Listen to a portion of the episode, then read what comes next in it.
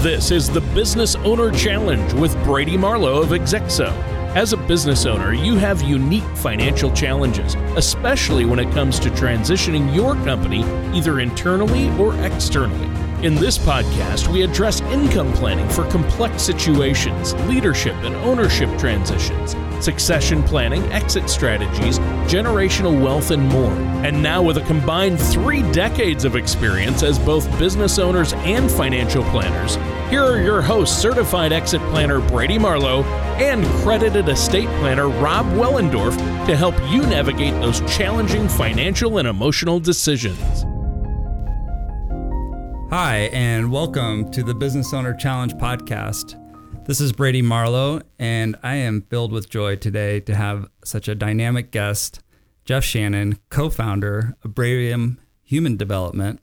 Welcome, Jeff. It's a pleasure to have you. Thanks, Brady. Happy to be here.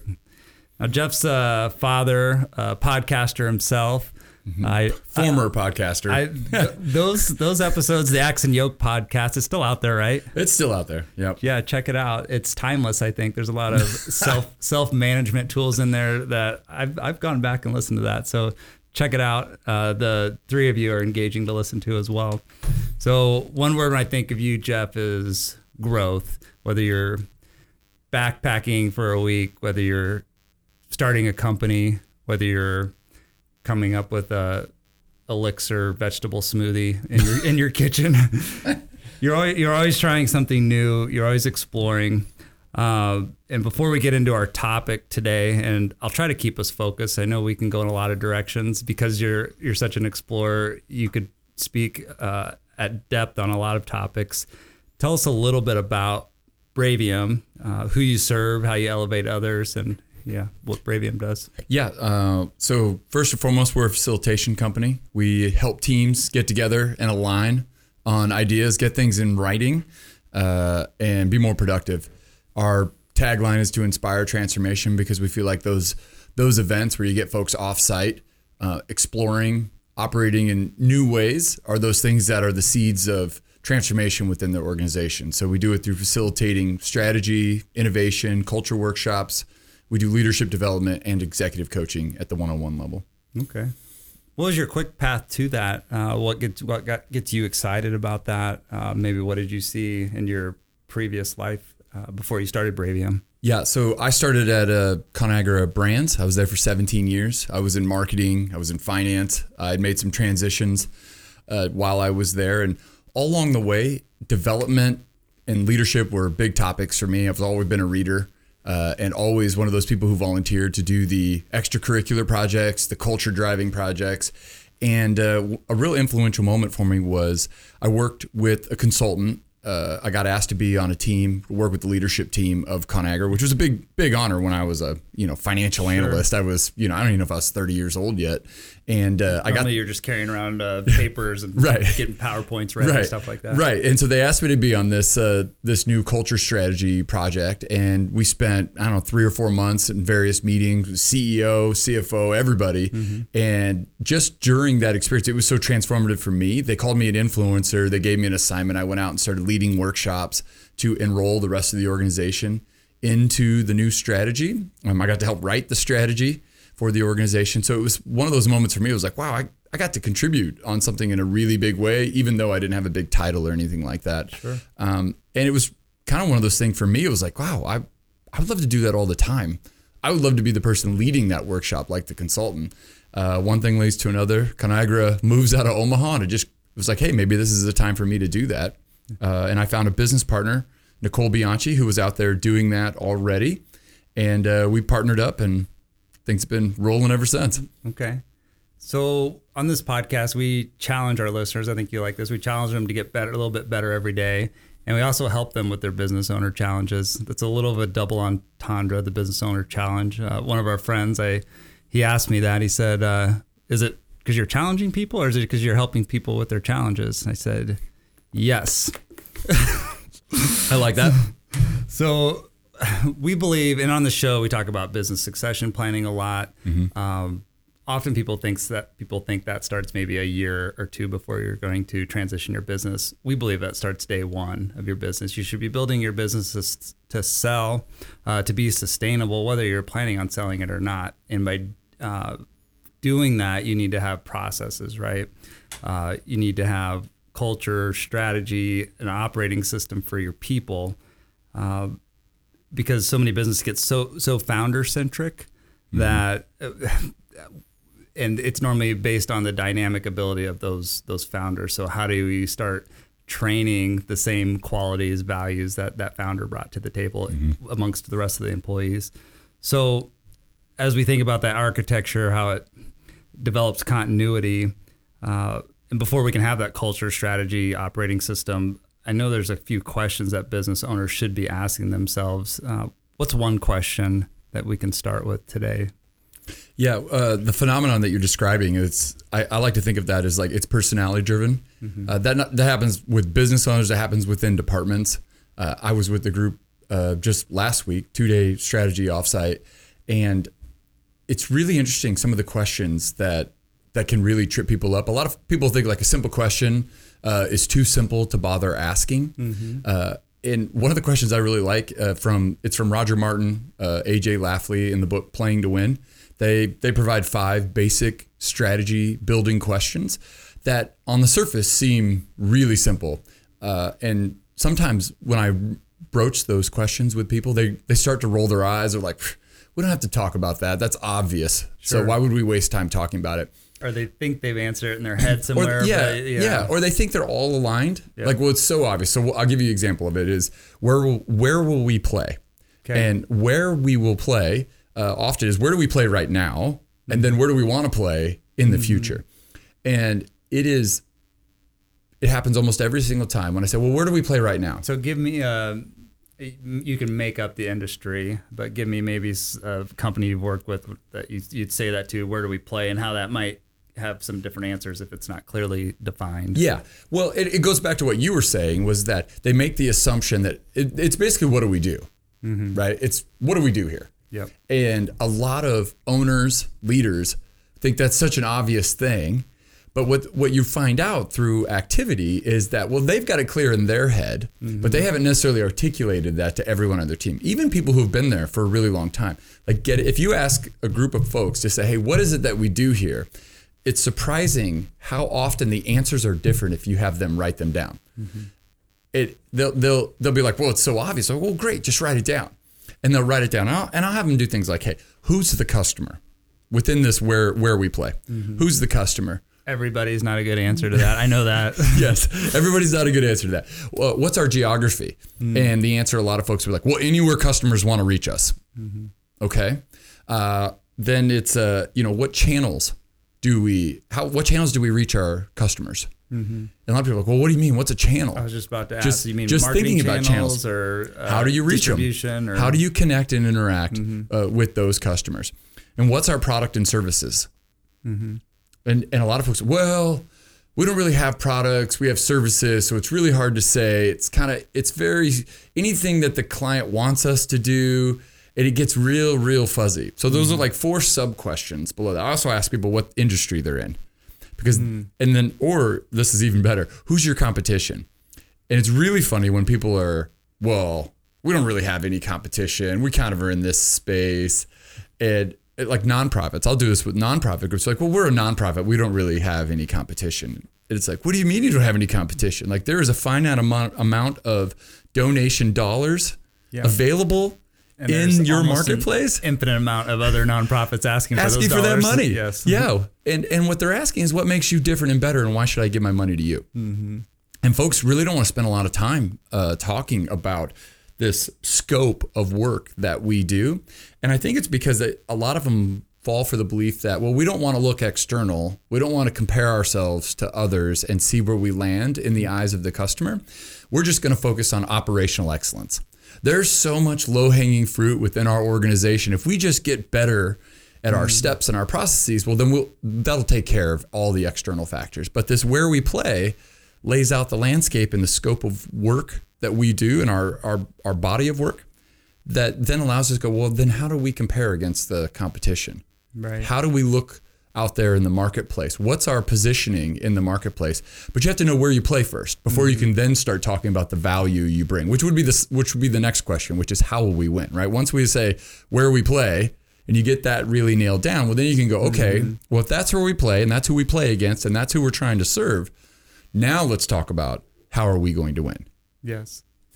So I'm glad I brought you on to talk about this, because as I was laying that out, I did say, you need operation manual, right? You need procedures. Sure. You need to be efficient internally, but so many businesses probably stop when they get to there. They don't think about the outside as much. So I'm just picturing you come in. What do people think they get before you get into all this? What do they think they're getting? It's kind of interesting. So when we work with groups, what I'll end up doing is I'll draw a triangle for them, because the definition of strategy gets used a lot in a lot of different ways, the words, and it has different meanings depending on who you ask. And so if you think about a triangle real quick, a lot of times I'll say, folks will call me up, say, hey, we want to do a strategy session. We got it on this date. We need you to come in. We want you to lead it. And I'll say, well, show me your current strategy. What's the past one that you did last time that you've done? And usually it's been 3 or 5 years. It's time for us to get offside again. There's some new folks, all the right reasons. And when I ask them, I get one of two answers. One, I get, well, here's our mission, vision, values, purpose. And it's very high level, aspirational, what we want to do. Most people have done some type of work. Some version of that. Yes. They'll show me their values. They'll show me their mission, vision, and values. And I'll say, that's not a strategy. And they'll, okay. And then the other side is what I'll get an operation plan, which will be basically a giant to-do list. It's all the things we got to go and do. And what's missing from both of those is the choices we're making about who we need to become.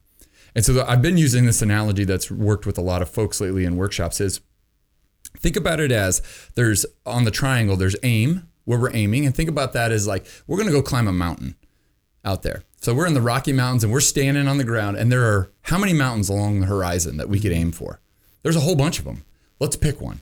That's the mountain we want to go to. That's our goal, our destination. Yeah, that's our vision, our purpose, right? Like all of it's over there on that mountain. Okay. We've got to move towards that mountain somehow in some way. Okay, I'm on your triangle. Let's say that'd be at the top. I just put it at the top because it makes sense. And then I'll kind of go backwards. Then there's the operational plan, which is, well, we know we got to do it in this many days. Here's our packing list. Who's going on the trip with us? All of those details, those milestones and measures to say, how are we doing to get there? Okay. So the thing that's missing, which is often missing from a lot of folks. So when your question is, what do they think they're going to get? And that's usually they think they're going to get one of those two things. A really good version of this. Yeah. Right? Just a new packing list, a new milestone list of milestones and measures, or a new vision or new mountain selection. So what I try to tell them is, well, this workshop is about making choices. So there are a multitude of ways that we could get to the top of that mountain, right? We're gonna hike it, and we're gonna have to choose the path. And if we choose path A, we can't be on path B. We can only be on one path at a time. We can also make choices of, well, are we going to use, like you mentioned, I do a lot of backpacking. Well, we're going to use llamas. That means we can bring a whole lot more stuff, but we're going to have to walk a whole lot slower, right? Or we could be like the teenagers who were out on the trail this year when I was out in Colorado, and they were wearing flip-flops, and they were like sprinting up the mountain. They had almost nothing. They brought nothing to sleep in because they were just going to basically run the whole thing that was going to take me 4 days to do. Right. That was a different choice. Different experience. Yeah. They chose that. Now, they happened to be on the same route as us, but they brought different gear, knowing that because they had a different strategy. They were gonna hike through the night. They were gonna do it fast, where I was gonna do it slow and make very plotted, difficult effort carrying around a big heavy pack. So stop me if I'm jumping ahead. I'm guessing people end up making some of those choices, but they don't know why.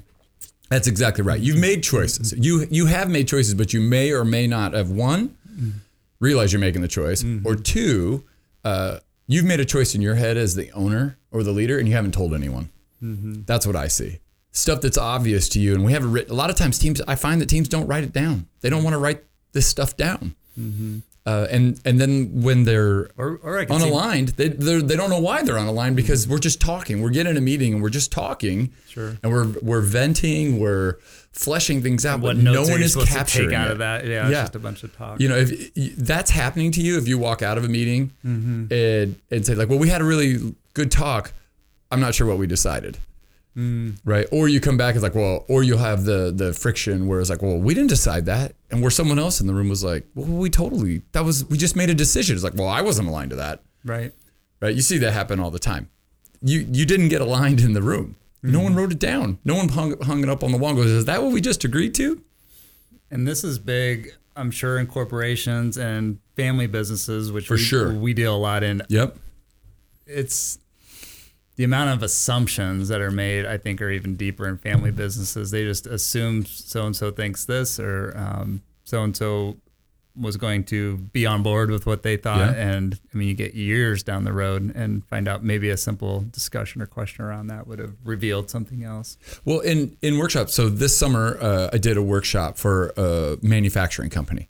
Good sized company. They have a CEO and a succession plan, so we know who the next CEO is going to be. Okay. And we got them both in the room, and we're having conversations. And I've got them filling out stickers, answering these questions. Mm-hmm. And it's remarkable what happens is they walked into the room feeling like, yeah, we're pretty much, we kind of know where we're going. We know what the future of this organization is. We don't need to write it down. They work together. They trust each other. They work together. Absolutely, yeah. All those great qualities are there. Mm-hmm. But then when you see them write it down, and having them say, where do we play? And they start scoping it out. I put them on two different teams intentionally and then have them work in subgroups and then present back to each other. Because that's the only way you find out. Like if we have one big group of people, one person does all the talking and then everyone will kind of like nod along. Acquiesce. We'll have one answer. You get a little watered down version of everything. Yeah. The more or the most dominant person with the most power or the biggest voice or who's willing to fight to the death, right? Mm-hmm. They will dominate that conversation. But in our workshops, I have them spread out and I have them work in small groups and then I have them compare their answers. And it's in that comparison of their answers, because now I've got three teams of three, and I'll give them all the same assignment, multi-track it, and then they'll come back and compare each other and it'll be starkly different. Even the definition of the customer is what can be wildly different.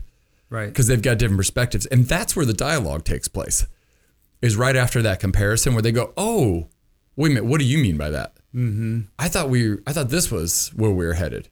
Oh, no, that's you misunderstood me. I want to go this way. And then they start having that conversation about basically picking which path they want to go down.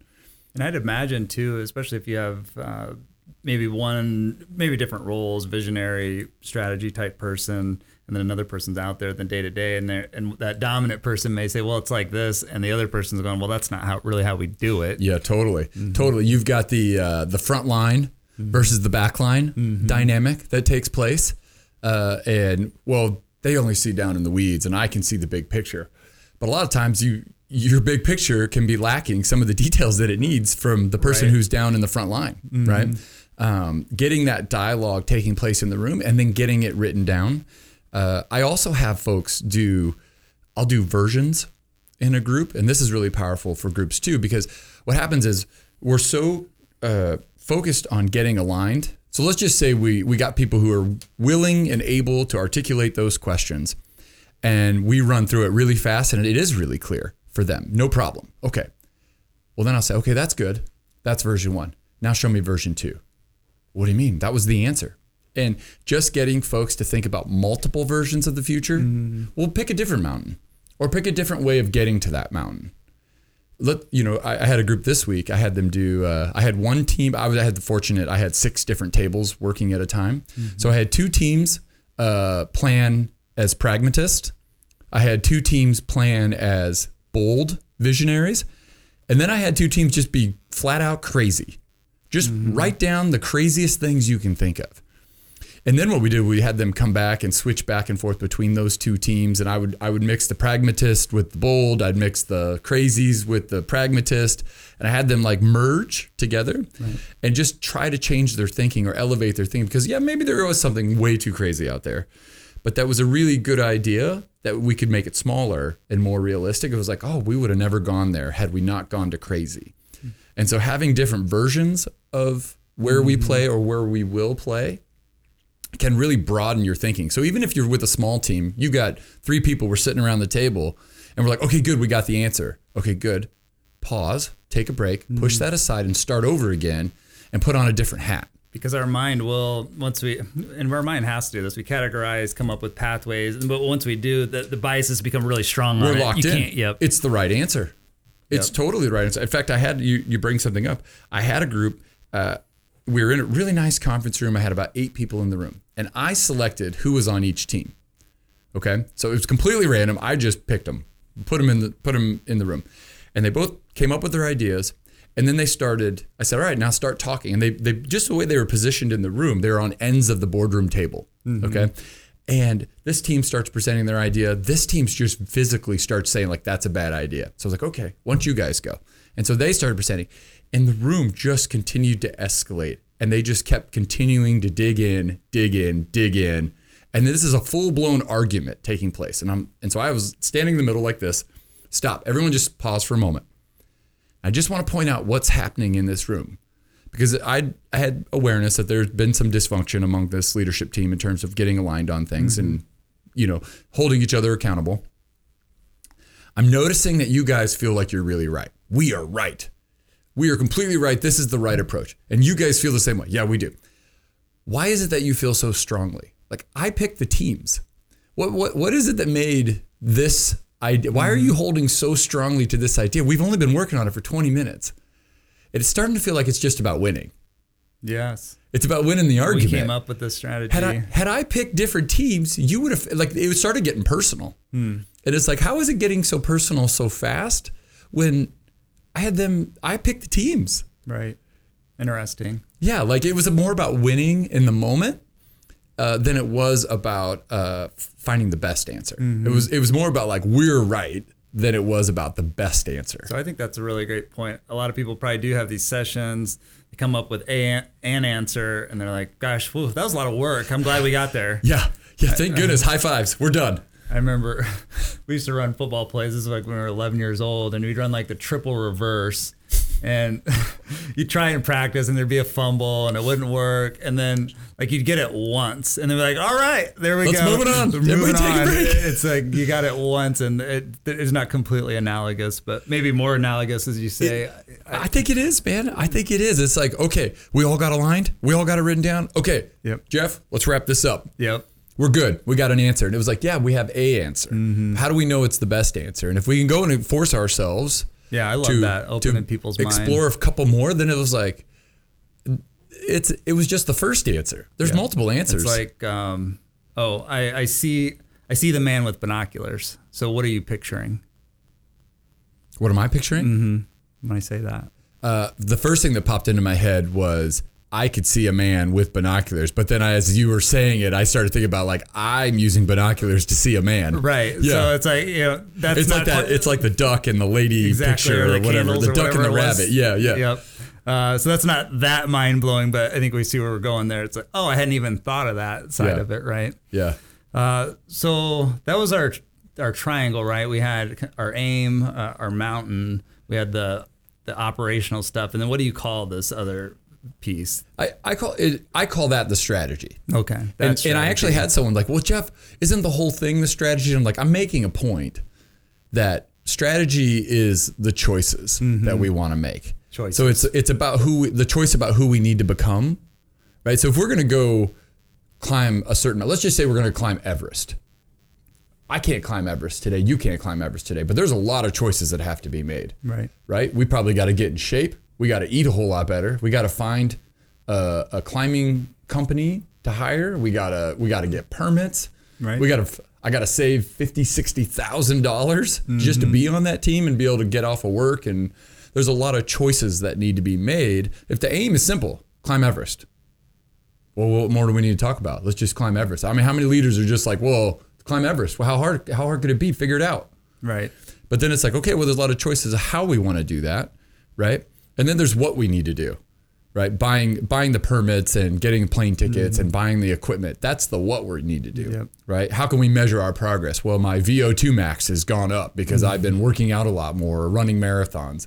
that starts to be the operating plan, the what you need to do. The strategy is more who you need to become in order, right? You have to be willing to transform before you transform. You have to become someone different to be a person who can climb Everest. And there's a whole lot of doing that takes place to make that happen. So companies, in order to achieve new or higher aims, have to become a different company. Right. Like you start transforming today so you can be where you want to be tomorrow. Yeah. If let's just say you got a $10 million company, and you want to be a $20 million company. It's like, okay, well, all the choices we've made so far, known or unknown, makes us a $10 million company. What choices do we need to make to become a $20 million company? Because clearly the choices we're making right now don't make us a $20 million company. Right. We got to make some different choices.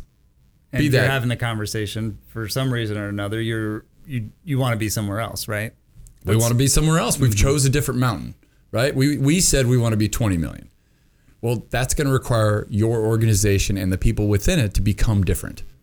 There's a lot of choices that can make that happen. So who do you bring in on these meetings typically? It depends on the size of the company, their management team. I mean, you bring in everybody that's in management. How do you categorize who needs to be in on these meetings, or do you let them pick that? There's a couple, I advise, there's a couple of different approaches. When it comes to, let's say it's privately owned, and let's say it's in the, I kind of set this up in a couple different ways. I think of, there are owners of companies where they have functional leaders that report to them. Mm-hmm. So they don't have a chief strategy officer. They don't have someone between them and their functional folks. Right. When I think about an organization like that, and this could be, I've worked from anywhere from, I've worked from a church or a board of directors who had a meeting like that, all the way up to companies that have a couple $100 million in revenue. Sure. Okay. And those tend to work really well where you have, 8 to 12 people. Once you have more than 12 people, things change. People aren't as honest as they could be. So 8 to 12 is a really safe group. It also allows me to have 3 teams. Mm-hmm. So I can run three exercises at the same time. So we've got 3 alternatives to compare. Because if you only have 2 teams, you end up what I mentioned before. That was an 8-person group.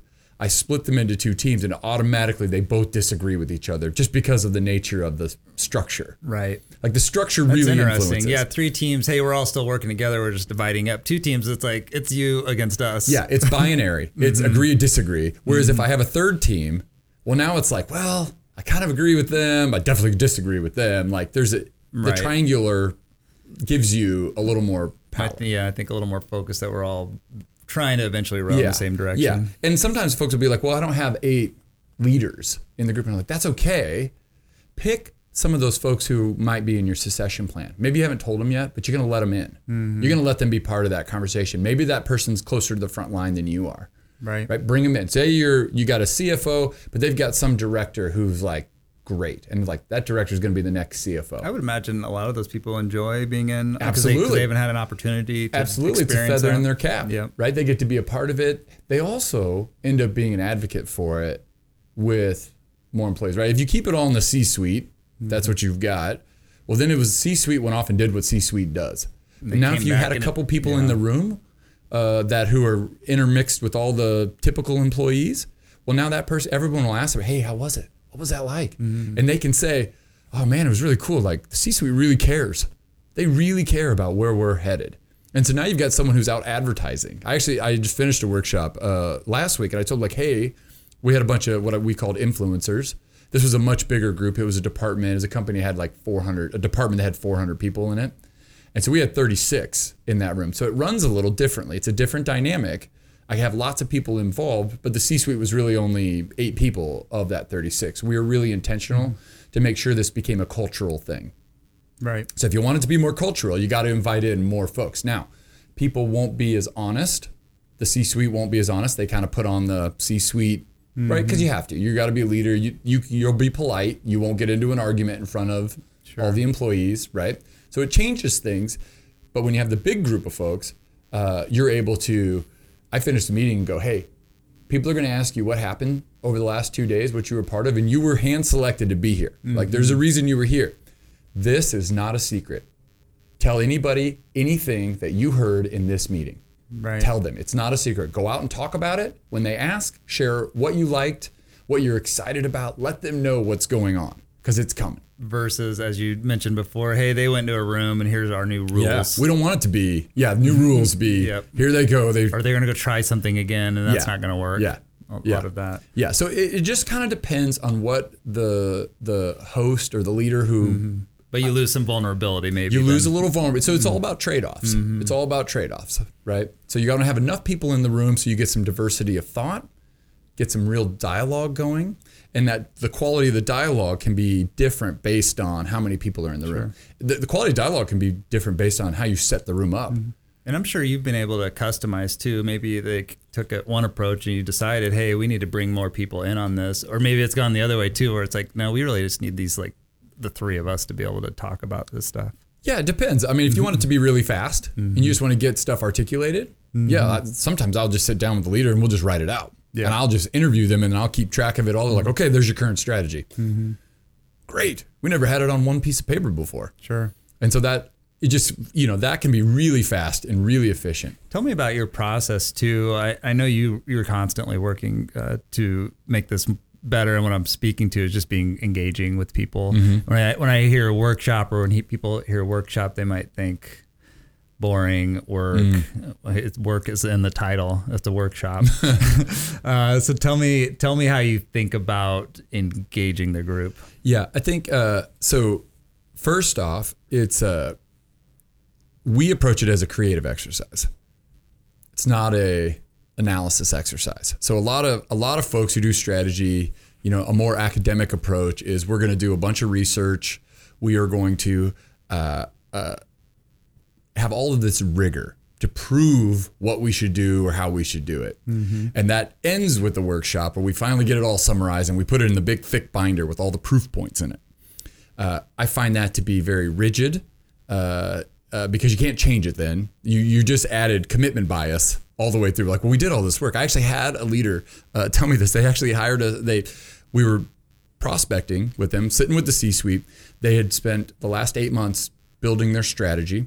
And hey, we want you to help make it cultural. We want you to roll the strategy, help us design how we roll this out for the rest of the organization. And so we're making our pitch and they're considering a couple other folks. And one of the leaders is like, hey, I got one last question for you. I was like, okay, sounds good. And he goes, are we going to have to be part of the rollout, the culturalization of the strategy?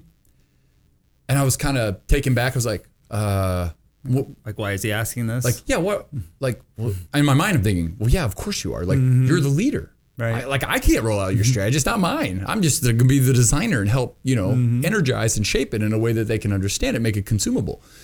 And I said, well, yeah, you guys are the leadership team. So you would have a definite part to play in rolling it out. And he's like, oh, I don't know about that. I just spent the last 8 months doing offsites. I'm exhausted from working on this strategy. Like, I don't know if I got the energy for that. And it was like, okay, that guy, I'm sure, has great intentions. The spirit is all there, but what's coming out is fatigue. Mm-hmm. And it's like, well, we did all our work. Now it's someone else's job to pick this up and run with it. And so what we try to do is flip that and say, hey, let's start with a creative process. Let's explore the adjacent possible. What are all the different things we could do? And then we can narrow. And the fun part of running a business and growing a business, out of your garage, right? It's strategy's creative, right? Operation plans, that's very much, and it's very needed. It's very, who needs to do what, by when, how are they going to do it, and what are the measures and metrics? Mm-hmm. Valuable stuff, but that's not creative. Sure, that's just planning out the chunks. Maybe there's a little creative, but strategy should be a safe, creative space to explore possibilities. And look at a lot of different things. So right away, we take it as a creative approach. Now, rigor is important, but rigor comes after the creative exercise. So if you think about design thinking, it's like, hey, let's create ideas. Let's narrow down the ones that we think are most promising. And then let's spend the next 90 days going and testing some assumptions that we made to prove to ourselves that was the right choice for us. Because now I'm less invested in it. If I want to change something in the document, change something in the strategy after 90 days. It's like, all right, well, all we did was scribble something down with a done is better than perfect. Proved out that wasn't a good channel for us. Let's try a different channel. Right. And we can more readily and easily let things go. Mm-hmm. So right away, it's a creative process. Something else that we do is in the workshop. We are definitely working people, but we are working in a way to help them be creative. And so we do a lot of pre-work. So we do in some groups, we'll do surveys, we'll do interviews. If we have really big groups, we have influencers that we invite, those frontline people. We have them go out and do interviews and bring that information into us. So we've got some data and insights to work with. Sure. We also do e-learning. So we're going to answer 5 big questions in the room. I'm not going to spend the first 2 hours explaining what we're going to do. Like, we get to work. We do some quick creative energizers to get us moving, and then we get right to work, because I have everyone watch a 5-part video series before we get started. Super short, super brief, but everyone walks in already knowing me, already knowing what we're going to do, already feeling competent that they know how to answer some of those questions. And you've done this because you understand transformation. I mean, you do it, as I mentioned at the top of the show, you do it with yourself. So you're using multiple mediums, right? You're using e-learning, videos, podcasts. We use a lot of content to help people be ready to go so they feel like they can win. Yep. And then you bring it along, and that's when you come in and do the powerful kind of quantum leap creative movement. That's forward. What we try to do. Yeah. So, gosh, we could talk about this forever. Let's try to wrap it up thinking, what were the rest of those questions? Did you say there's 5? I think we're on 1.5 or so right now. So the first question is, and again, read Playing to Win. If you haven't read Playing to Win, it's such a fantastic book. I can put it in the show notes. Playing to Win. Yeah, Playing to Win by Roger Martin. Okay. It's such a fantastic book. If you've read it once, you should read it again. It applies in so many ways, in just being strategic. I'll say this too. I'll give you this so you can put it in the show notes, or you can send a link to it. But I've got an infographic on, is your strategy strategic, right? How's your strategy measure up? A way to look at and say some of the things I've been talking about. Sure. Because we've got 5 questions in there to help you kind of look at it and go, hey, maybe we're not being as strategic as we could be. But the questions from the Playing to Win book that I really enjoy is, first, what's our winning aspiration? So that kind of gets you closer to the mountain. Mission, vision, values is a great exercise, but maybe not one when you're doing strategy. And so winning aspiration is enough to say, hey, what do we need to get done over the next 3 years? What mountain are we choosing to climb over the next 3 years? That's usually how I frame that. Sure. Where will we play, right? Where are we going to play, right? What is the landscape and the scope of work that we're going to be in, and who are we going to serve, and get really crispy clear who the customer is and how we're going to serve it, and give that person a name, what kind of clone they wear. Yep. So there's where will we play? Then there's how will we win? And this gets into the value proposition, articulating why should I choose you versus someone else, right? There's a million trainers and facilitators out there. Why should someone choose me versus someone else? And being able to articulate, that's probably the hardest question. So where we will play is the one where everyone rolls their eyes at and thinks is too easy to answer. How we win, people are like, customer service. And customer service is probably not the answer. I'm sure you want it to be the answer. It's like saying, well, we keep our toilet paper in our bathroom stocked for people. It's like, okay, good. Customer service is solid, good, but there are high degree, or people will say, well, it's our people. Yeah. Will your customers say that? Is that exactly what your customers say? And a lot of times people just don't know enough of what their customers say because they don't have a really good means of asking them. We talked about this off air briefly. You mentioned customers. I can't remember what you said. Was that it? Was it we're not looking through our customers' eyes, or we're not asking our customers, or what is it that we're missing sometimes when we think about the customers clients? I think a lot of times people want to, they're too broad. It's kind of like, well, people who want to spend money with us, they want to buy X or Y. And it's the reason it's important. So think about customers this way, because a lot of people think, well, I'm open to taking anyone who wants to work with us. Okay, yeah, that makes sense as a business. Right. But you need to have a customer you're aiming at so that your voice, you can say, hey, that's the type of person we're looking for. Okay, so I'll give you my customers. Okay, so I've got 2. There's 2 customers because just of the nature of the fact that we do facilitation, we do training, and we do coaching. So our customers are CEOs of small to mid-sized companies, which in Omaha can be a couple $100 million. Sure. Right? Small to mid-sized companies, when you're relative to billion-dollar companies that have a CEO who has functional experts who report to them. So they don't have a C-suite group of people who are supporting them that can just run operations, where the CEO is separated from IT, finance, HR, right? They've got enough leaders, executive leaders, but they all report to the CEO, and they don't have a chief strategy officer. Okay. So if they don't have a chief strategy officer, we can come in and help play that role temporarily for them. Sure. Okay. So that's customer number one. And then our second customer is a department head works out there, like a head of IT or a head of finance or a head of HR. Mm-hmm. They kind of fit into that category because they have the same needs as a functional expert. They are a functional expert. So they're like a functional leader who has a lot of direct reports, and they don't have a strategy arm within their function because they're functional experts. Mm-hmm. The other area, because we do training, is HR, organizational design leaders at big companies. You know, picture, you know, billion-dollar plus companies. Mm-hmm. But we'll come in and help design and develop a leadership training program, teach people how to do coaching, teach people how to do give feedback, delegate, be leaders, fundamental leadership training type of stuff. Because that customer has different needs than the CEO or department head has. Sure. Right? They're a business unit or a company, a complete company, versus an HROD lead who's looking for someone to do training. Well, they have different need states. Mm-hmm. And our value proposition to either of them are different. Right? With the department heads, it's a lot of customization. Right? We're designing, we're getting in deep, we understand what they're trying to build, who the client, who their customers are, what type of leaders are they, what level are they at, and what do they need to learn to be better leaders. Mm-hmm. That's a different customer. Whereas this customer over here, who is a business owner or a functional department head, is, hey, they just need someone to come and help facilitate the strategic process, help our team think strategically, get it captured, and get traction on executing that strategy of who they need to become to reach their aim. That makes sense. Two different ones. Right. And in Omaha, as you said, we have a lot of that. People outsource. Maybe they don't have a whole marketing department, maybe, so they outsource that, or a CFO type department. Maybe they have one person there. So that helps crystallize it for me. Definitely. This is, hey, I know I need somebody that's expert in this. I'm not sure. I've been kind of doing it with them. Yeah. And they tend to be. Right. Yeah. So this just helps take it to another level and get it on paper for one. Yeah. We do that exercise for them because we do this with a lot of folks. And so we're able to, we know what some of the traps are, which I've explained here today, right? Like I'll end up writing the first draft.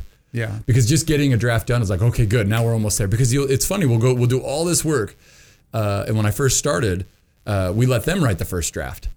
And then I'd call, hey, how's it going? Oh, it's going good. We haven't got to it yet. Well, now it's been a month and everyone's forgotten what they talked about, right? The Ebbinghauser effect, right? You only got 2 weeks. And so I always set it up as we write a draft in the room. I write a draft in Word document and send it back to them. So at least now we've got all of that captured, and then I make them edit it. Yeah. And so we build in some procedures to make sure they get done what they wanted to get done. Otherwise, the minutia of every day. And I've worked through some of this with you. You helped me with that. And Jeff makes this process really easy too, because he brings in a bunch of Post-it notes. You still use Post-it notes? Yep. I remember I didn't want to throw any away. It's like they don't cost that much. So use as many Post-it notes as you want. But as I do recall, we got out of that room with having it on one page, and it's easier to go back and edit and to rethink about it once it's already down. Once it's down, it's amazing. Yeah, editing's easier than creating. Yeah, because otherwise it feels like you still have the whole. You have a term paper to write. If you don't, if you haven't started, it just feels daunting. Yeah. So you never start. But if you already got one crack at it, then you can go back and say, well, that paragraph's no good, or this needs a little addition here. Yep. Okay. Anything else you want to tell us about what's coming up for Bravium? Something we missed? What's exciting you these days? I think, we're just getting to work with more and more folks who are willing to take on a different approach, who are looking to do something different, right? They've tried it a lot of different ways. I had someone tell me the other day, I was like, you know what I really liked about this? I've done a lot of strategy workshops in my day, and it's like, you made this fun. Like, I hate strategy workshops, but I actually enjoyed this. Like, I actually enjoyed being part of the process. And for me, that was like, oh man, that's like the best feedback you can get. She was like, you guys is like, your tagline should be strategy for people who hate strategy. Maybe it will be. That's great. And I thought that was great. And so we've just had a real fortunate opportunity in the last 3 years to get to work with a lot of great people in Omaha. And they've all been real great supporters of us. And we're just looking to continue creating value for folks. So we're posting a lot of videos on our website. I feel like I said, I'll give you the infographic. Okay. We're trying to share as much ideas and content out there with people. And we just love meeting people and talking with them. Sure. So, well, Godspeed on more continued success. I know every time I talk to somebody, they have a big smile and say, oh, they're so much fun to work with. So reach out, you can tiptoe into the water with all your content. Yeah. Check us out. But reach out anytime. Jeff's always happy to have a conversation. So thank you for being on the podcast. Oh man, it was fun. That was quick. We'll do it again. All right. Thank you, Brady. Thank you. Take care. Thank you for listening to the Business Owner Challenge. Don't leave your business transition to chance. Your family, employees, and community will benefit from a proactive written succession and exit plan. To find out how to start, please contact Brady Marlowe and Rob Willendorf at Exexo. Call 402-991-1700 or visit them online at exexo.com. All matters discussed during this show are for informational purposes only. Each individual situation may vary, and the opinions expressed here may not apply to everyone. Materials presented are believed to be from reliable sources, and no representations can be made as to its accuracy. All ideas and information should be discussed in detail with one of our qualified representatives prior to implementation. Advisory services offered through Exexo, registered investment advisor. Exexo and Cambridge are not affiliated. Securities offered through registered representatives of Cambridge Investment Research, Inc., broker-dealer, member FINRA, SIPC.